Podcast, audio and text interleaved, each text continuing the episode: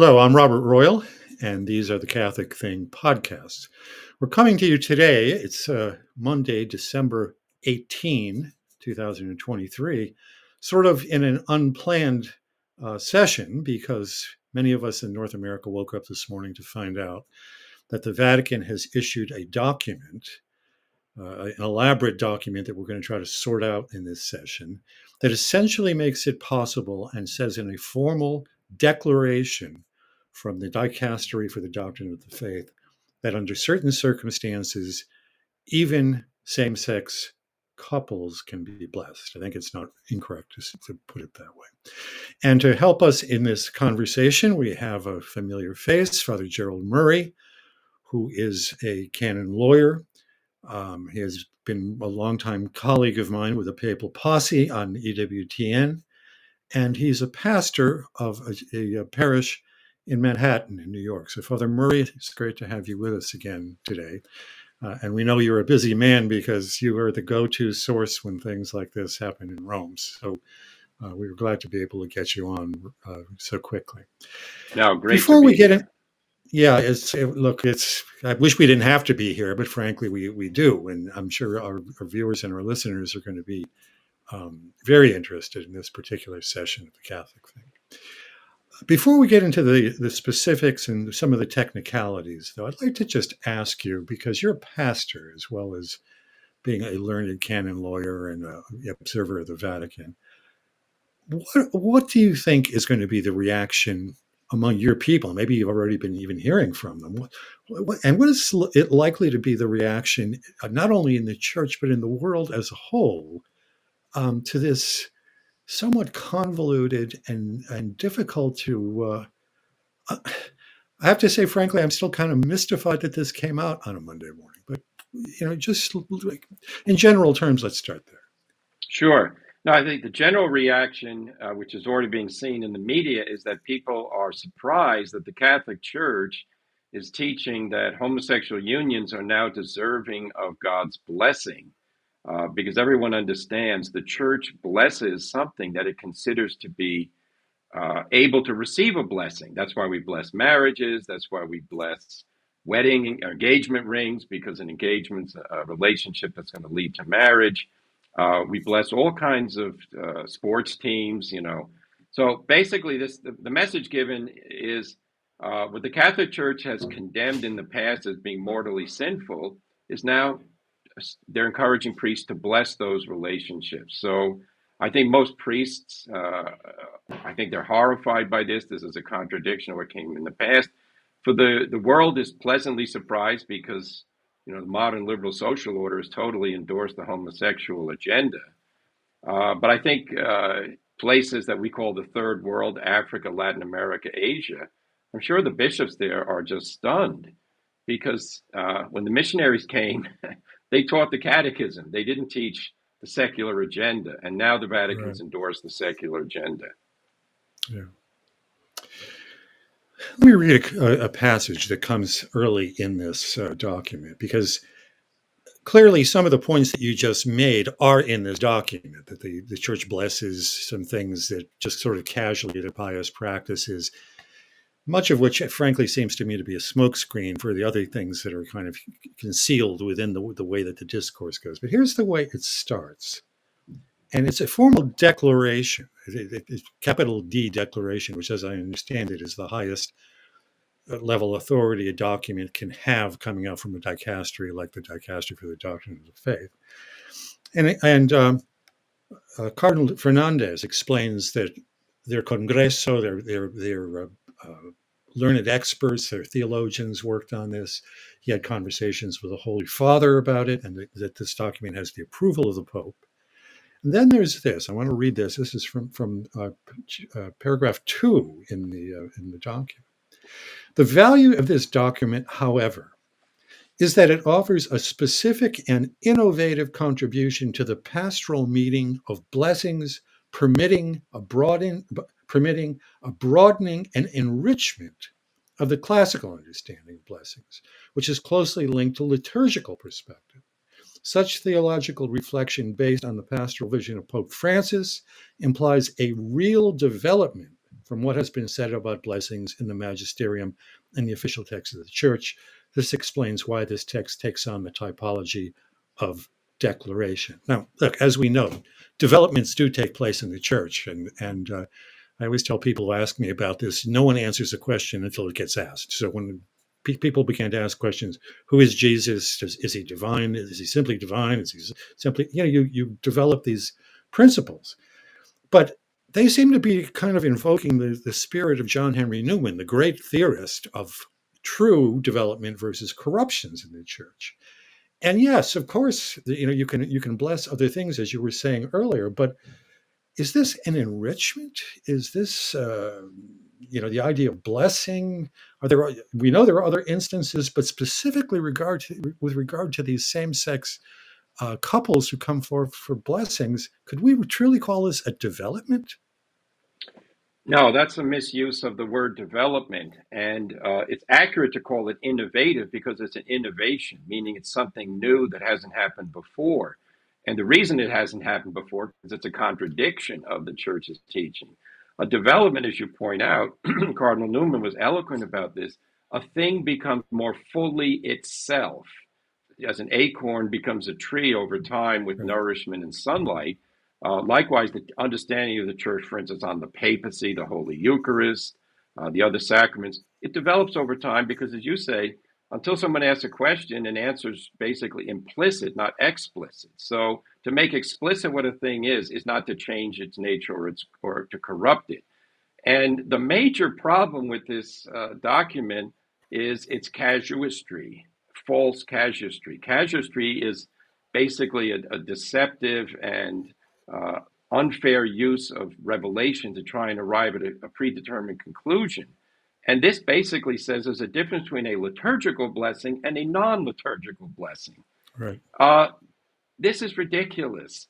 Every blessing in the church it comes from the fact that God blessed us in Jesus Christ.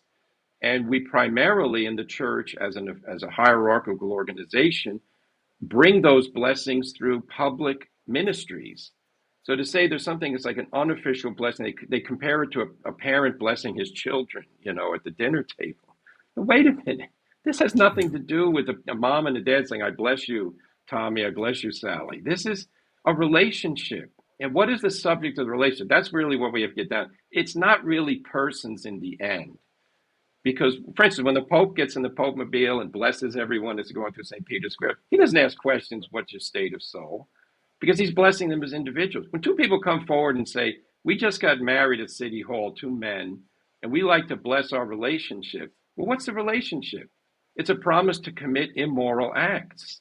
Same with people in a second adulterous marriage. We're going to commit adultery, even though our former wife or husband, you know, is still living in the same town. So it's a dodge to say we bless people without asking questions, therefore we shouldn't ask questions.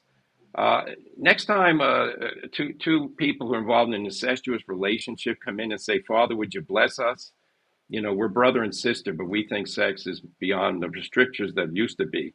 Is a priest supposed to say, "Well, if you feel it's important, maybe I should bless you"? Of course not. Everybody would know that's endorsing incest. Yeah, listen. The the interesting thing to me, terribly interesting, is that they say at several points that, of course, the church cannot bless what is sinful. It can only bless to try to elevate people uh, to come closer to God. But there's also this, and you just brought this up about this distinction between liturgical blessings and what they call sort of pious practices, which are kind of informal. Let me just read this passage because I think it's worth having the, the actual words before us. One must also avoid the risk of reducing the meaning of blessings to this point of view alone. In other words, liturgical, so it's like a sacrament for it would lead us to expect the same moral conditions for a simple blessing that are called for in the reception of the sacraments.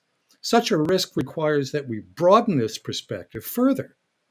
Indeed, there is a danger that a pastoral gesture that is so beloved and widespread, I mean, like there are all kinds of things people bless boats going out to fish and whatnot. All right, that, yeah, that's widespread in, in, in pastoral. But they're not applying it to that, of course, in this in, in this circumstance. So beloved and widespread will be subjected to too many moral per, uh, prerequisites which under the claim of control could overshadow the unconditional power of God's love that forms the basis for the gesture of blessing. Is this a realistic way to describe what they're what obviously is going to be the most important part because nobody's going to care if you're blessing pets or the other things that we've talked about casually. Well, let's just ask a question. Is the divine law an expression of God's love? When the Lord asks uh, people in the course of his miracle performing, uh, you know, he asks, to the woman at the well, uh, you know, call your husband. I mean, the Lord is interested in the moral status of our souls because guess what? This life is not the whole story.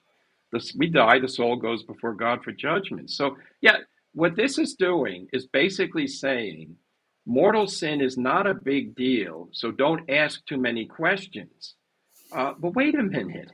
The people who are engaged in a same sex union that involves sodomy, they're coming to the priest to be affirmed that the church is okay with this. Because uh, if they didn't care, they wouldn't be there. Uh, it's an and they believe it's an analogy to marriage. So if you go ahead and say we're going to bless you, but we're not going to call it a liturgy, and we can't, you know, have you seen the part in the document that says people seeking these blessings shouldn't be dressed in wedding clothes, and it shouldn't be done the same moment as they get their civil union at City Hall? This is absurd. You know, Bob, this this distinction here between a liturgical and a pious blessing, it's it's all it, it's an irrelevant question. The question is, what is the essential thing that the priest is now being asked to do? Which is, he's to ask to say, we believe God will favor your behavior, and therefore we're going to ask Him. And as a minister of the church, I'm asking in my capacity as a priest uh, to, to bless your relationship. And why do people want a blessing? They want reassurance that God is not opposed to their behavior. In fact, that God is willing to favor it. So if the church gives the misimpression that sodomy is no longer a big deal, uh, then of course blessings that's just a minor detail. The real the real question that they want to know is, am I doing something wrong if I engage in sodomy? And the answer is now, if you can get a blessing, really the church. How can you think of this, Bob? I'm a priest. Two men come in and say, Father, we just got married at City Hall. We'd like you to bless our behavior. And I say, well, the church teaches that mortal sin has to be repented, has to be a firm purpose of amendment. You can't continue to practice sodomy. And then the, the couple said, Well, wait a minute. The Pope just told you that you can bless us and don't ask too many questions. And then the answer is the Pope got it wrong. And, and that's really the saddest part. Well, one of the sad parts of this. The teaching itself is now being questioned, and the questioning is being happening by the Pope.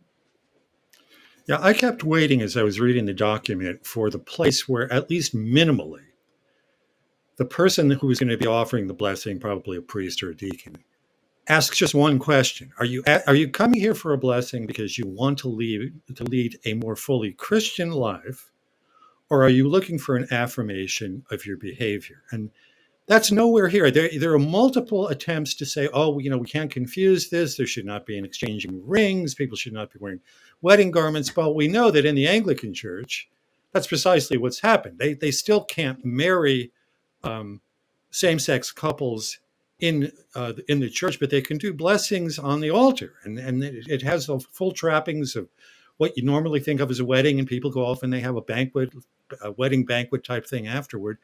I don't believe that these limitations and these um, you know these attempts to, to, to, kind of qualify what this blessing is going to be are going to hold very long because we know that even within the church sad to say there are priests bishops even cardinals who've been pushing in that direction I want to ask you one last question because we're kind of running out of time now. Um, again, just to stick to the text, just so that we can um, know exactly what is being said. About midway through, it says, Thus, when people ask for a blessing, an exhaustive moral analysis should not be placed as a precondition for conferring it for those seeking a blessing should not be required to have prior moral perfection. Okay, I mean, we understand what that means. But not having prior moral perfection, I mean, none of us have prior moral, perfection, doesn't say that we can't ask some questions about what exactly what we were just talking about. And the document goes on to say that, that look, and some people have said, well, this is apparently this means this is only going to be spontaneous. That uh, dioceses, bishops, bishops' conferences should not set up formal rituals for these types of blessings. So you know they're they're trying to make sure that this does not, I don't know, enter into liturgical books with a proper rite for same-sex marriages or trans, you know, whatever these these things uh, that, they're going to try to uh, put into place are going to be. But even if these began as simply spontaneous, what is this going to do to our church? I, mean, I remember when the Holy Father said, uh, Who am I to judge on the flight back from Brazil way back when? Um, my daughter was in college at the time, came home and said, Dad, did you hear that the Holy Father said that being gay is okay? That's the kind of immediate transmission belt that, that uh, exists in, in our society these days. So, um, can we avoid the, the, they're at great pains to say avoid confusion of this with marriage. Marriage is only what traditionally has been taught. But can that possibly be a realistic thing? Can, do they really believe that over? Well, the issue is not that people are confusing it with marriage because it's obvious two men can't marry each other the catholic church is not the only institution in the world that has taught that in the history of the world the question is Does the Catholic Church consider sodomy and adultery to be mortal sins? And when you have a mortal sin, you don't come to the priest and say, I'm committing this sin now and will continue to do it. But I'd like you to bless me and the person with whom I habitually commit this sin, because that we think that this is an important thing in our life. Uh, the church would say the most important thing in your life is not what you consider to be uh, valuable when it contradicts revelation. So what you have to do is have a firm purpose of amendment, remove yourself from the occasion of sin, and live a virtuous life. Then we'll happily bless you. But we're not going to bless the relationship that's leading you on the road to hell. And this really, for me, is one of the most shocking things about this. All of this casuistical reasoning, it's unofficial blessing. You can't dress up in your wedding garments. You has to be cat. Don't use a ritual. I say to myself, well, what's a priest supposed to do who's going to do this? Write his own ritual? What his source is going to be? Going to take it from the Bible you can take it from the liturgy. By the way, is he forbidden to give a sign of the cross? Because most blessings include that. This is casuistry on the very people who condemn true moral reasoning as being casuistry. So for me, the, the scandal here is that the, the, the Pope, Cardinal Fernandez, and all those who agree with him, they are telling people who are engaging in sodomy and adultery, no problem. The church agrees that your behavior, while not up to perfection, is something that we can bless.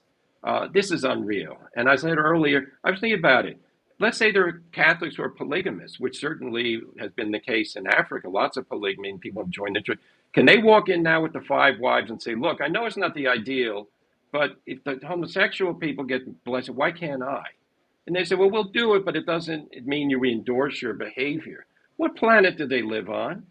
Is this, is this, impo- is this possible, Bob? That, that, I'll leave it at that. Yeah. Well, listen, uh, at the very end of the document, they say don't expect any further commentary on this subject matter. So I think that they think that now it's closed, they've put it out there, and you know other people are going to deal with this. We'll let bishops try to discipline their priests, or you know whatever is going to happen as a result of this document coming out. But um, we, we don't have any more time today to discuss this, but we will be back, I'm sure, Father, with you um, as this subject matter begins to develop further. And I think it's going to happen very, very quickly in the next weeks and months anyway. So thanks again to Father Gerald Murray for joining us from New York. Thank you all for listening or watching, and we'll see you next time at the Catholic Thing podcast.